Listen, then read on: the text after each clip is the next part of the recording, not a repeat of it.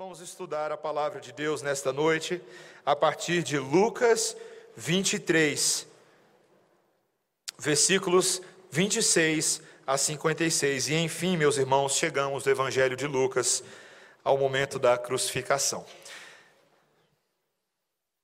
Estamos há vários meses no Evangelho de Lucas, e cada um dos sermões neste livro aponta para este momento crucial e pela graça e misericórdia do Senhor, nas últimas semanas, por coincidência ou cristocidência da Páscoa, nós estamos pensando sobre essa temática, sobre a morte do Senhor Jesus. E hoje estaremos completamente focados no seu significado. Lucas, capítulo 23, versículos 26 a 56, essa é a palavra do Senhor. E como conduzissem, constrangendo um sirineu chamado Simão, que vinha do campo, puseram-lhe a cruz sobre os ombros, para que a levasse após Jesus. Seguiam numerosa multidão e também mulheres que batiam no peito e o lamentavam. Porém, Jesus, voltando-se para elas, disse: Filhas de Jerusalém, não choreis por mim, chorai antes por vós mesmas e por vossos filhos. Porque dias virão em que se dirá: Bem-aventuradas as estéreis, que não geraram nem amamentaram. Nesses dias dirão aos montes: Caí sobre nós, e aos outeiros: Cobri-nos. Porque se em lenho verde fazem isto, que será no lenho seco? E também eram levados outros dois, que eram malfeitores, para serem executados com ele. Quando chegaram ao lugar chamado Calvário, ali o crucificaram, bem como aos malfeitores, um à direita, outro à esquerda. Contudo, Jesus dizia: Pai, perdoa-lhes, porque não sabem o que fazem. Então, repartindo as vestes dele, lançaram sortes. O povo estava ali e a tudo observava. Também as autoridades zombavam e diziam: Salvou os outros, a si mesmo se salve, se é de fato o Cristo de Deus, o escolhido. Igualmente, os soldados o escarneciam e, aproximando-se, trouxeram-lhe vinagre, dizendo: Se és tu, se tu és o rei dos judeus, salva-te a ti mesmo. Também sobre ele estava a epígrafe em letras gregas, romanas e hebraicas: Este é o rei dos judeus. Um dos malfeitores crucificados blasfemava contra ele, dizendo: Não és tu o Cristo? Salva-te a ti mesmo e a nós também. Respondendo-lhe, porém, o outro, repreendeu-o, dizendo: Nem ao menos temes a Deus, estando sob igual sentença? Nós, na verdade, com justiça, porque recebemos o castigo que os nossos atos merecem. Mas este nenhum mal fez. E acrescentou: Jesus, lembra-te de mim quando vieres no teu reino. Jesus lhe respondeu: Em verdade te digo que hoje estarás comigo no paraíso. Já era quase a hora sexta, e escurecendo-se o sol, houve trevas sobre toda a terra até a hora nona, e rasgou-se pelo meio o véu do santuário. Então Jesus clamou em alta voz: Pai, nas tuas mãos entrego o meu espírito. E dito isto, expirou.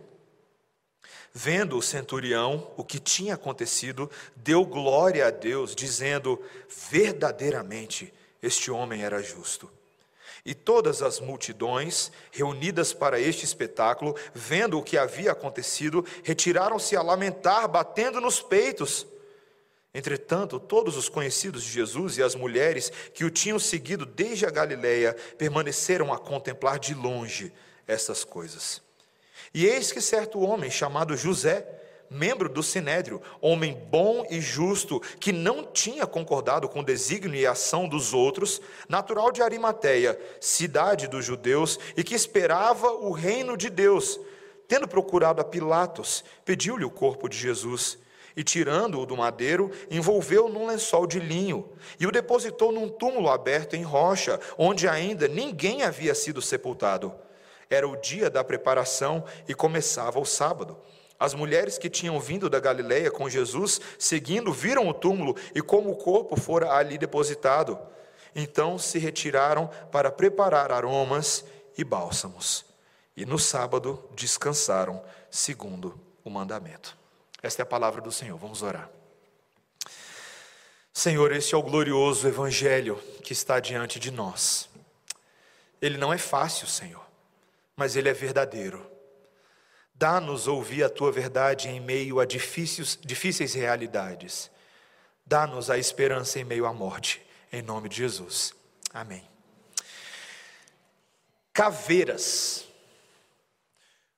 Houve uma época em que elas eram mais assustadoras e significativas. A pós-modernidade, meus irmãos, ela tem uma habilidade ah, de transformar antigas idiosincrasias em novas roupagens. Hoje tem caveira fofinha, tem caveira rosa, tem adesivo de cadeira na mochila, tem colar de caveira, tem cupcake de caveira. Eu estava assistindo um programa de televisão esses dias e a mulher fez um cupcake de caveira no programa. Mas historicamente, meus irmãos, caveira é morte.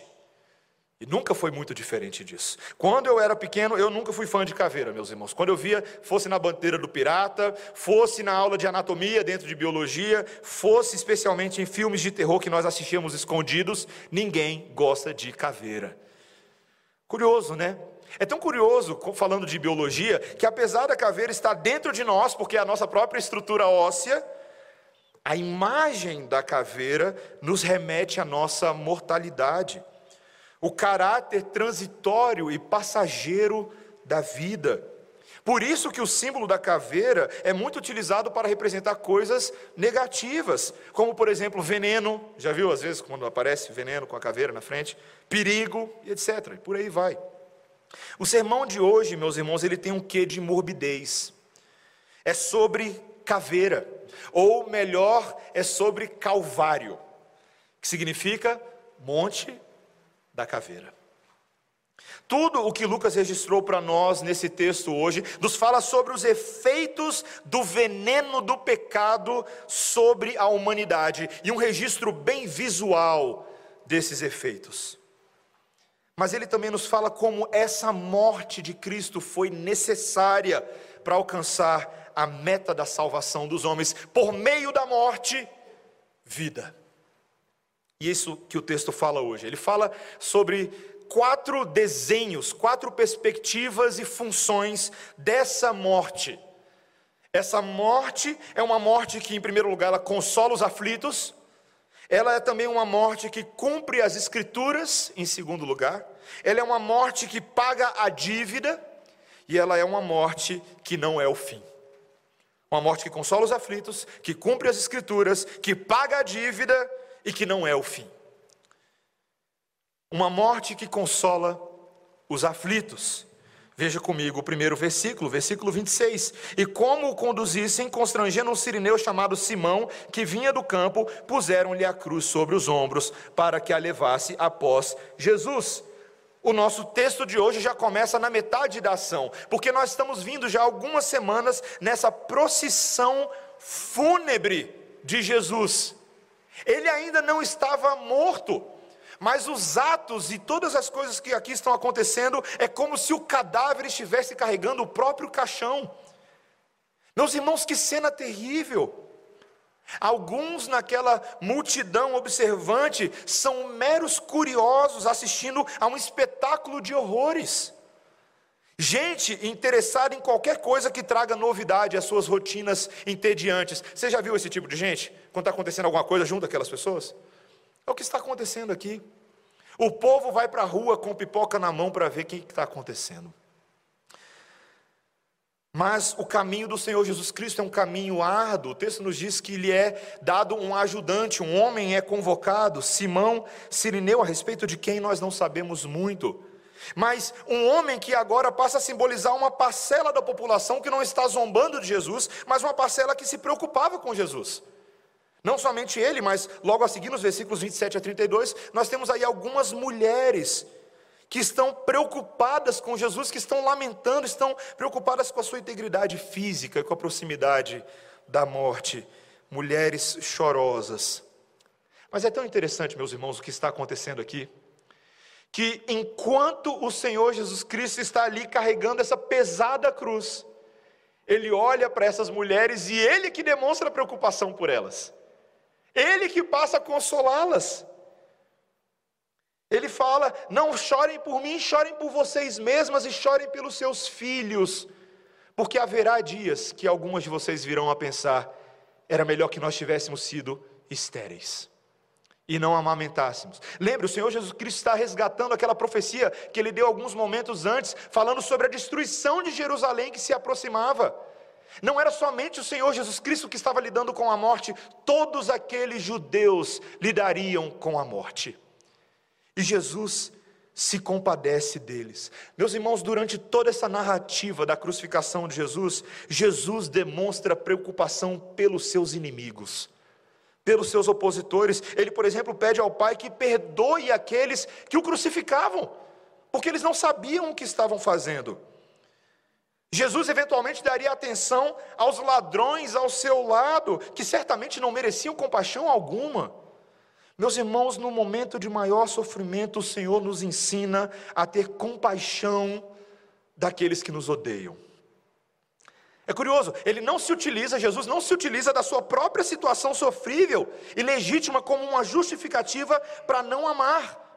Mas ele não se esquece da sua missão salvadora, mesmo no caminho e no estágio até a cruz. Nós precisamos aprender, meus irmãos, como que as tribulações que nós passamos não podem ser utilizadas como desculpas para não amarmos e não nos compadecermos. Talvez você seja aquela pessoa que pensa assim: poxa, pastor, mas eu não tenho condições de ajudar ninguém. Se você conhecesse a minha história, você veria que você, eu sou a última pessoa que, a, a quem alguém pediria ajuda. Se as pessoas soubessem o que eu passo, jamais colocariam essa responsabilidade, essa pressão sobre mim. Talvez você seja uma daquelas pessoas que se acha, inclusive, validado por causa do que você está passando, a não demonstrar amor, mas na verdade ser grosso com os outros. Você já viu aquela pessoa que xinga e você fica assustado e fala assim: não, é porque eu estou passando por um problema, foi por isso que eu descontei em você. Mas, meus irmãos, Cristo nos ensina um caminho diferente. Ele nos mostra que muitas vezes é no meio da nossa dor e por causa da nossa dor que nós seremos utilizados para consolar outros enfermos espirituais. Poucos nas escrituras sagradas compreenderam isso melhor do que o apóstolo Paulo. Ele era um homem de dores, um verdadeiro homem de dores, que sofreu absurdos por causa do evangelho, perdeu amigos, perdeu reputação, todas as coisas por causa do reino. E na sua segunda epístola aos Coríntios, provavelmente a sua carta mais difícil, em que ele abre e rasga o coração, ele passa a mostrar para aqueles homens aonde estava a sua esperança. Antes mesmo de começar a tratar do problema com eles, no início da carta, no capítulo 1, ele diz: É Deus quem conforta, quem nos conforta em toda a nossa tribulação, para podermos consolar os que estiverem em qualquer angústia, com a mesma consolação com que nós somos contemplados por Deus. Você está vendo? Paulo está vendo que todo o problema que ele está passando com aquela igreja era a oportunidade que Deus estava dando para que ele os abençoasse.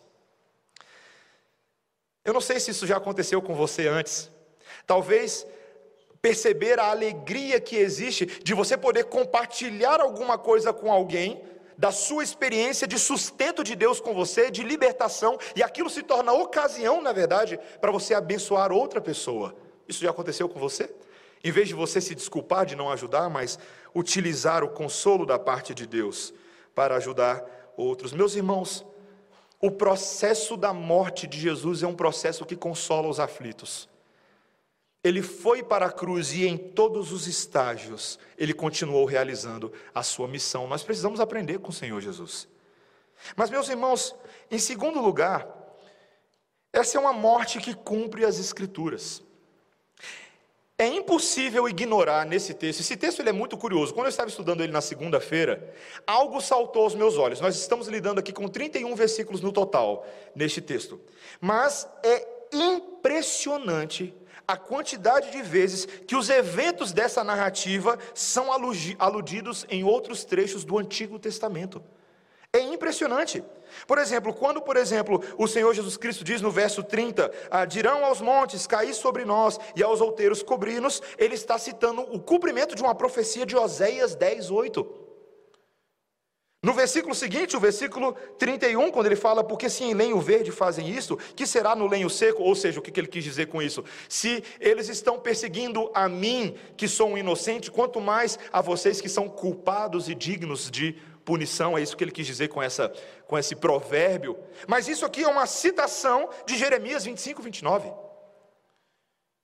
Quando Jesus Cristo é crucificado agora entre dois malfeitores, Isaías 53, 12.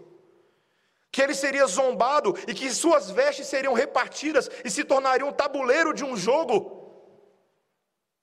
Salmo 22, 17, 18. Que lhe seria oferecido vinagre pelos soldados. Salmo 69, 21. Na hora da morte, quando Jesus expira suas últimas palavras ao dizer: Pai, nas suas mãos entrego o meu espírito. Salmo 31, 5. Até o afastamento dos discípulos e dos companheiros de Jesus. Salmo 38, 11. E outros. Eu só estou citando alguns aqui. Qual que é o significado disso? Talvez alguém com um olhar incauto pensaria: será que o Senhor Jesus Cristo estava intencionalmente nesse momento, tentando se lembrar da teologia dele? Eu vou citar esse verso agora. Como é possível, numa porção tão pequena das Escrituras, existirem tantas conexões com versos escritos há milhares de anos anteriores? Olhos incautos não percebem, mas meus irmãos, esta situação toda, que nos parece absolutamente trágica, e que poderia até, aos olhos dos discípulos, ser evitada se Jesus quisesse trilhar um outro caminho, está cumprindo exatamente aquilo que Deus planejou. Exatamente. Existe uma forte expectativa do Antigo Testamento quanto à importância desses eventos. Significa que Jesus agora está cumprindo e alcançando o anseio do coração de Jeremias, de Oséias, de Isaías. Que Jesus agora é o novo e o último rei Davi, porque vários desses salmos messiânicos foram as palavras do sofrimento de Davi. Mas quem é Davi senão um rei menor e apenas um tipo daquele que viria? Jesus, o verdadeiro filho de Davi, o rei messiânico.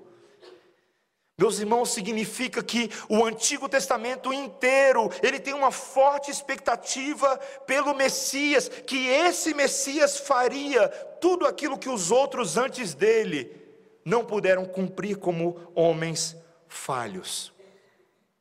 Lembro-me quando eu estava no, no seminário e estávamos conversando sobre essa a morte na cristologia, na vida de Jesus, e o professor nos lembrou de um livro um livro liberal que saiu no final do século XIX, que a, a, pergunta tese central do livro é: como pode um Deus bom, em sã consciência, na lógica de qualquer homem, planejar a morte do seu filho e isso ser uma coisa boa?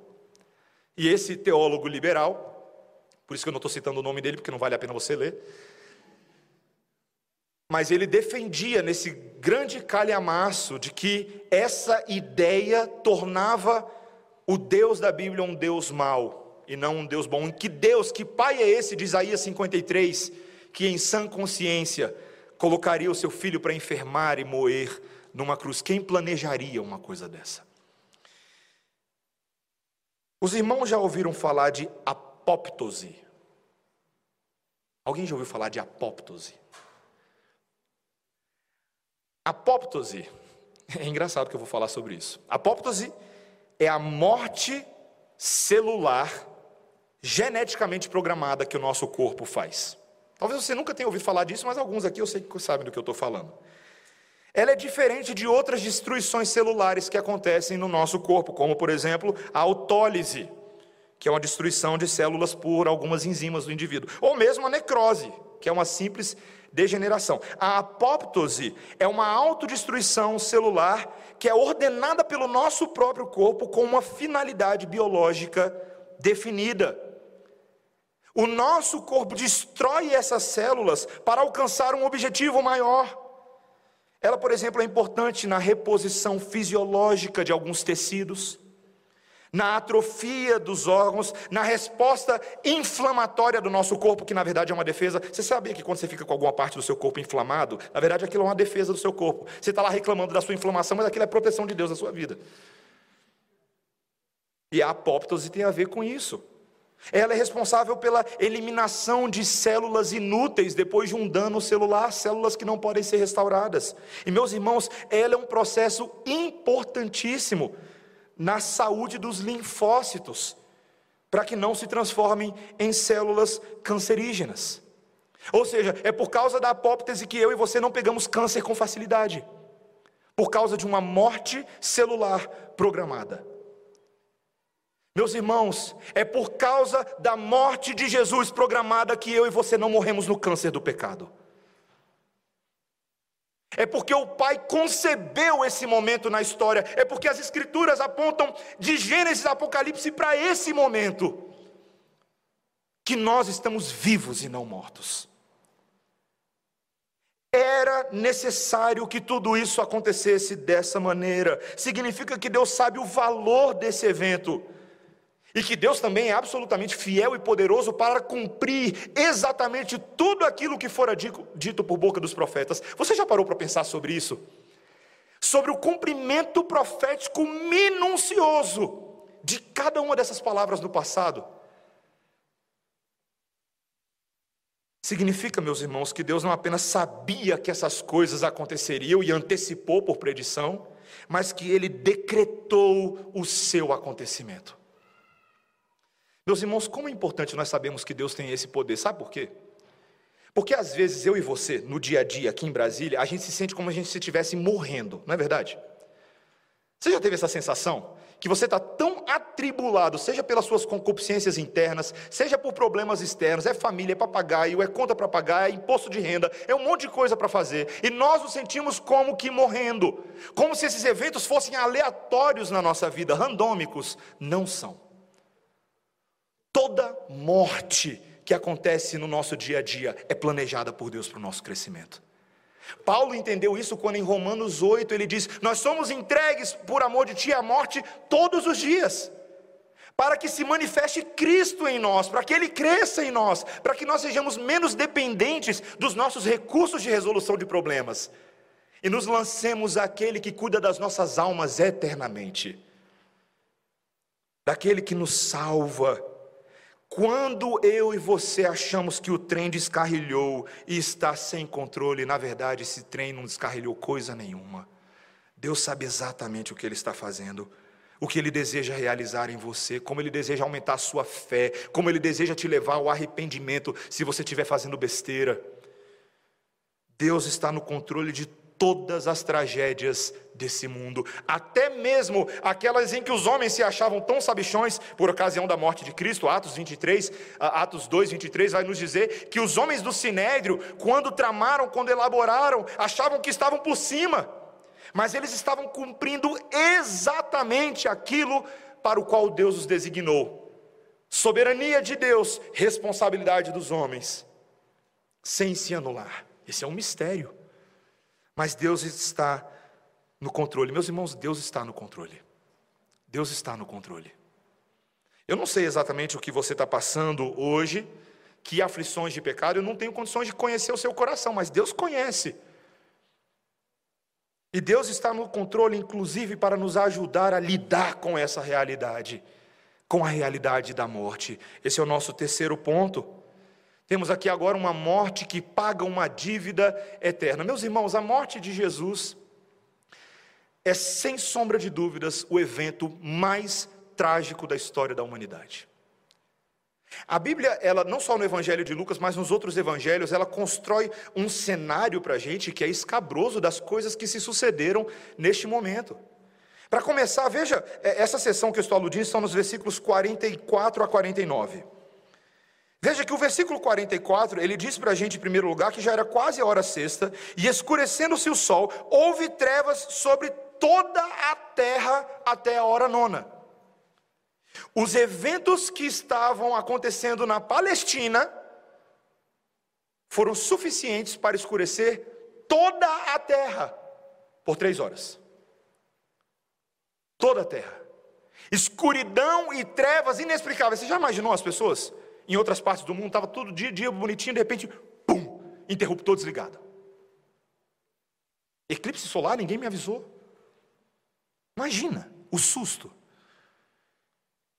O texto nos diz, carregado de, de peso emocional, no versículo 46, que neste momento Jesus eleva a sua voz e ele diz: Pai, nas tuas mãos eu entrego o meu espírito. E ele expirou. Eu já passei pela experiência, já contei aos irmãos antes, a experiência de ver uma pessoa dar o último suspiro de vida. Isso aconteceu com a minha avó, eu estava com ela quando ela faleceu de câncer em 2005, 10 de dezembro de 2005. É uma experiência tremenda. Mas se é tremenda com um pecador, imagina o Filho de Deus dando seu último suspiro. A sua morte, meus irmãos, foi algo tão sobrenatural que o versículo 47 nos mostra que havia ali um centurião romano, um ímpio, e naquele momento ele deu glória a Deus e reconheceu que Jesus era um homem justo. Um ímpio deu glória a Deus naquele momento. Porque a maior injustiça da história da humanidade acabara de acontecer, o crime mais abominável de todos os tempos, mais do que o holocausto judeu nos campos de concentração de Auschwitz mais do que o tiroteio de Columbine, mais do que o genocídio com armas químicas na Síria, foi a morte do inocente Filho de Deus. O versículo 48 nos mostra que todas as multidões que antes assistiam aquilo como se fosse um espetáculo cisense, agora elas se retiram para se lamentar e batiam no peito. E o versículo 49 nos mostra que os companheiros de Jesus, os seus discípulos e seguidores estavam à distância, olhando todas aquelas coisas. Você consegue se colocar por um segundo no lugar daqueles discípulos? Com o coração estrangulado naquele momento, meus irmãos. Tremendo de medo, lágrimas furiosas escorrendo pelas suas bochechas, o que será que eles estavam pensando? Talvez eles estavam olhando tudo aquilo e pensando: será que tudo foi inútil? Será que essa foi uma morte meramente simbólica? Será que foi apenas um exemplo de abnegação, mas que não conquistou de fato nada?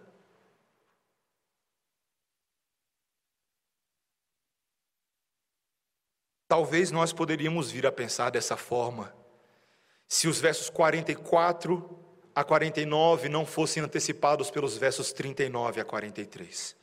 Veja comigo, verso 39. Um dos malfeitores crucificados blasfemava contra ele, dizendo: Não és tu o Cristo, salva-te a ti mesmo e a nós também. Antes da morte de Jesus, quando ele já estava crucificado, ao lado dele, à direita e à esquerda, haviam outros dois malfeitores, ou transgressores, ou criminosos, dependendo da sua tradução. E são dois homens que compartilham de Jesus agora, com Jesus, de um momento único. Todos eles estão crucificados, um olhando na cara do outro. Que cena curiosa. E um deles começa a dizer: Tu não é o Cristo? Por que, que você não se salva? Cadê? Começa a zombar dele. Só que o outro, no versículo seguinte, começa a chamar a atenção dele e o repreende e mostra para ele que ele na verdade ele não tem o temor de Deus para reconhecer que aquela posição em que ele ocupa agora é uma justa punição divina. Veja o que ele diz no versículo 40: Respondeu-lhe, porém, o outro, repreendeu-o, dizendo: Nem ao menos temes a Deus, estando sob igual sentença. Nós, na verdade, com justiça, porque recebemos o castigo que os nossos atos merecem, mas este nenhum mal fez e acrescentou: Jesus, lembra-te de mim quando vieres no teu reino. Esse ladrão, meus irmãos, ele reconhece que tudo aquilo que está acontecendo ali com ele, que aquela punição é justa, que ele merecia estar exatamente naquele lugar e Jesus não merecia. Mas ele reconhece mais. Ele reconhece nesse momento que aquele Jesus é verdadeiramente o Messias, porque ele recorre à sua misericórdia. E ele diz: Lembra-te de mim meus irmãos, nos 49 do segundo tempo, esse homem tem a oportunidade de uma conversa com Jesus que ele não sabe se vai dar certo, mas ele vira: lembra-te de mim, nesse momento. E Jesus afirma no versículo 42, 43: Em verdade te digo que hoje estarás comigo no paraíso. Talvez, meus irmãos, isso aqui poderia ser apenas uma palavra de consolo de Jesus na hora da morte de alguém. Sabe aquela hora que você vai falar alguma coisa para alguém só porque ele está para morrer? E aí você vai falar qualquer coisa só para consolar? Será que o sentimento meramente de Jesus, de piedade por aquele homem, seria suficiente para salvá-lo? Não. Porque na verdade havia uma dívida que aquele homem possuía uma dívida contra Deus. Aquele homem havia vivido uma vida lastimável, ele não tinha tempo para reparar nenhum dos seus crimes. Logo, ele também sequer poderia almejar um lugar no céu, não tinha condições. Meus irmãos, aquele homem naquela cruz, ele não é pior do que nenhum de nós. Talvez eu e você temos essa tendência de olhar para o ladrão da cruz e a condenação que ele recebeu e pensar assim: é, ele merecia mesmo, né? Porque ladrão de vez em quando dá vontade de crucificar. O cara que entrou na minha casa lá, se eu tivesse um prego, eu metia na testa dele. Que nem eu já ouvi uma pessoa falar uma vez. Mas, meus irmãos, ele é meramente um representante. Um representante de quem eu e você somos aos olhos de Deus. Nós temos uma dívida de valor infinito que não pode ser paga, mesmo se eu e você tivéssemos todos os dias da nossa vida aqui para pagar. Nós não conseguiríamos. Nós somos faltosos, transgressores, criminosos, impuros. Nos faltam, meus irmãos, os recursos morais e espirituais para re regularizar ou renegociar essa nossa dívida. Não dá para fazer um parcelamento. O nome já está sujo na praça. O meu nome e o seu estão no Serasa Divino. Não tem como, já era. Então, de que forma, meus irmãos, as palavras de Jesus Cristo viriam a ser verdadeiras para aquele homem? Porque Jesus pagaria a dívida. Aquele homem não tinha dinheiro no banco para pagar, mas Jesus tinha. Ele tinha uma vida perfeita, um recorde sem pecados. Dos zero anos de vida aos 33 anos de idade, 33 anos de vida, Jesus não deu um pio sequer que ferisse a glória de Deus. Ele não deu um olhar sequer que ferisse a glória de Deus. 33 anos de vida de perfeição. Meus irmãos, Cristo poderia salvar aquele homem porque ele é o resgatador.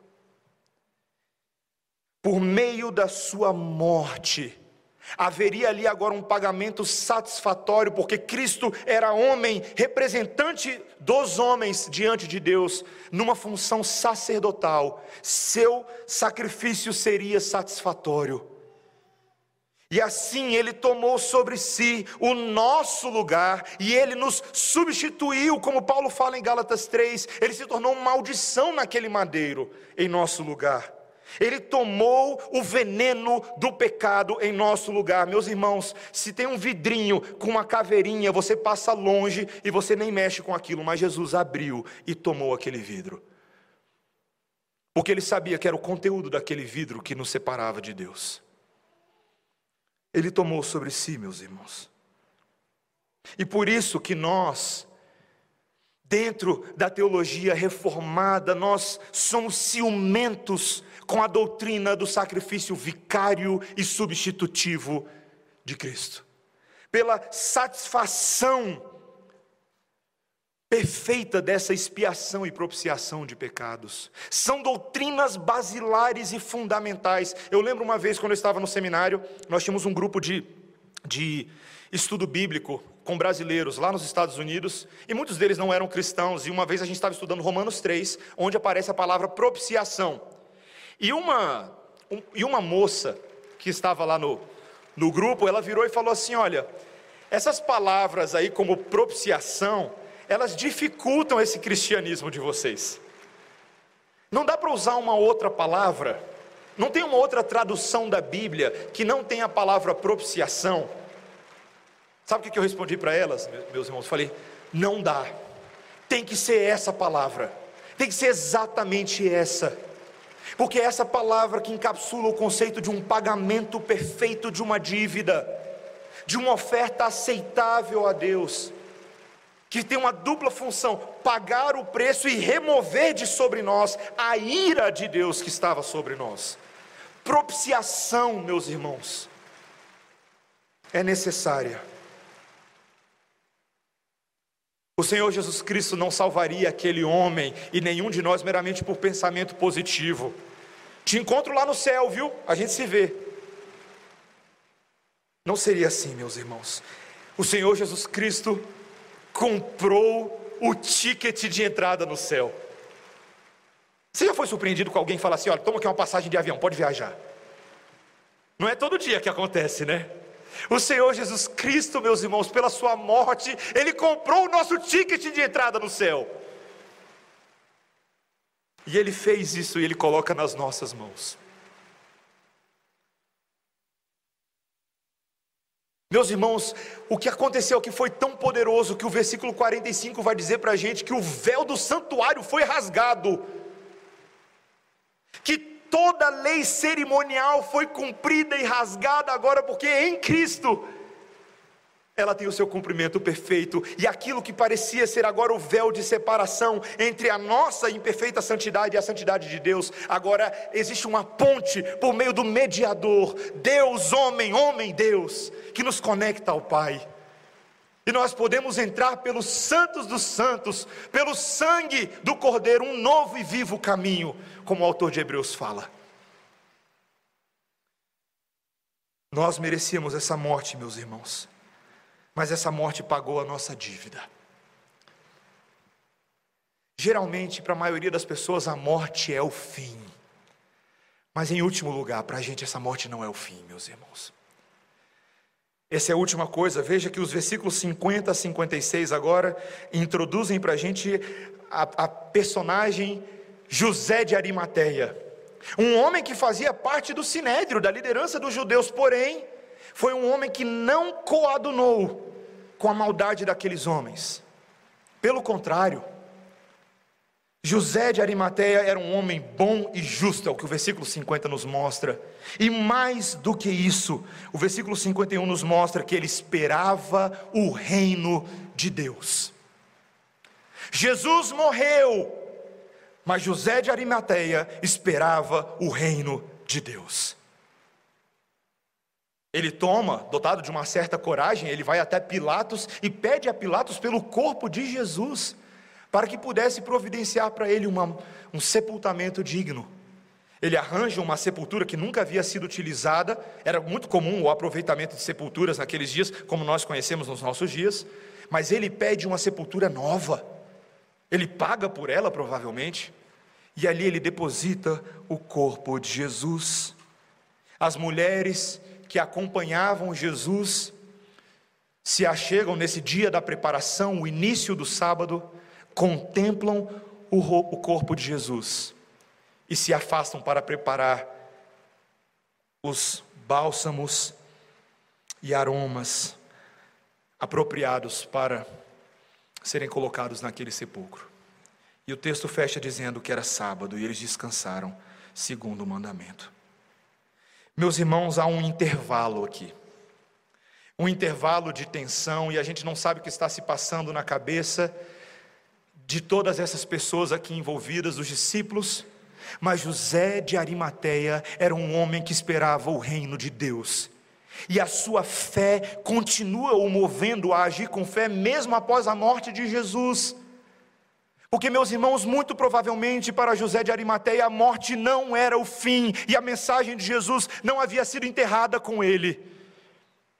Não, meus irmãos. Os verdadeiros filhos de Deus sabem que o intervalo do sábado não é o fim, que existe um outro sábado, um outro descanso, uma expectativa para aqueles que aguardam em Cristo. Eu não posso ficar dando muito spoiler de ressurreição, que eu adoro falar de ressurreição. É difícil terminar nesse momento. Parece que sermão cristão sempre fica puxando, mas e a ressurreição? E a ressurreição? Mas eu quero que os irmãos sejam pacientes, porque semana, semana que vem eu acho que eu vou quebrar esse púlpito falando de ressurreição.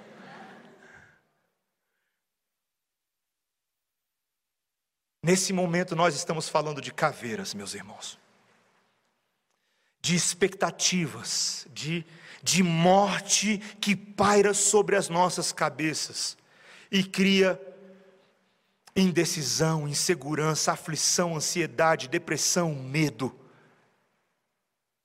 Meus irmãos, de fato, caveiras são assustadoras, e quando nós olhamos para a nossa própria caveira criada pelo pecado,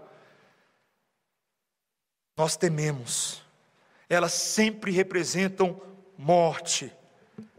As nossas caveiras do pecado falam da nossa condição espiritual caída. Em pecado nos conceberam as nossas mães. Mas o que é curioso, meus irmãos, é que a realidade do que virá com Cristo dá uma realidade de esperança para caveiras. Caveiras em Cristo podem ser revestidas com novos músculos, com novos tendões, com nova pele, com novos pelos. Há uma expectativa boa para aqueles que confiam nas promessas de Deus que foram cumpridas perfeitamente até esse ponto, porque não seriam adiante. Um verdadeiro discípulo de Cristo, que dá atenção a todas as palavras que foram faladas por ele, perceberia a essa altura do campeonato que se tudo que se cumpriu no passado até este ponto se cumpriu, tudo que foi dito no passado se cumpriu, que certamente todas as outras coisas, até as mais impossíveis, ainda se cumpririam também. Meus irmãos, um dos personagens menos conhecidos da turma do Penadinho é o Zé Caveirinha. Ninguém lembra do Zé Caveirinha. Todo mundo lembra do Penadinho, lembra da Dona Morte, mas ninguém lembra do. Se você não sabe o que eu estou falando, estou falando de, de um grupo de personagens dentro da turma da Mônica. É o Zé Caveirinha. E o Zé Caveirinha, ele, ele tenta meter medo em quem passa pelo cemitério. Mas um dos anseios mais ocultos do coração do Zé Caveirinha é que ele, te, ele quer ter um corpo novo. Ele anseia por isso. Meus irmãos, as caveiras do pecado podem até tentar meter medo, mas adoram a ideia de um corpo novo. E em Cristo, caveiras passam a ter um corpo novo, glorificado, que é segundo a imagem do Filho de Deus. Esse texto que nós estamos lendo hoje à noite, ele nos encerra convocando a seguirmos Cristo até o local da caveira a não acharmos que o Calvário não é para nós, o Calvário só pode ser para nós, porque nós merecíamos aquela caveira, nós merecíamos aquela cruz. Mas, meus irmãos, a morte de Jesus é o início de uma nova existência para muitos mortos hoje à noite aqui. Tem muito morto aqui, tem muito morto. Mortos que nunca conheceram o Senhor da glória estão verdadeiramente mortos e mortos que se sentem mortos mesmo já pertencendo a Cristo. Meus irmãos, creiamos naquele que hoje à noite pode nos salvar. Aquele que vai ressuscitar semana que vem. Não, perdão, já ressuscitou. Ele já ressuscitou. E se o seu coração se encontra no intervalo de sábado, lembre-se do domingo. Lembre-se do dia da ressurreição. Conforte-se na esperança, mesmo que eu e você hoje já estejamos em Cristo, sabemos que nem todas as coisas se cumpriram ainda e por isso ficamos nesse, nessa ansiedade. Lembre-se que todas as coisas que no passado se cumpriram continuarão se cumprindo perfeitamente.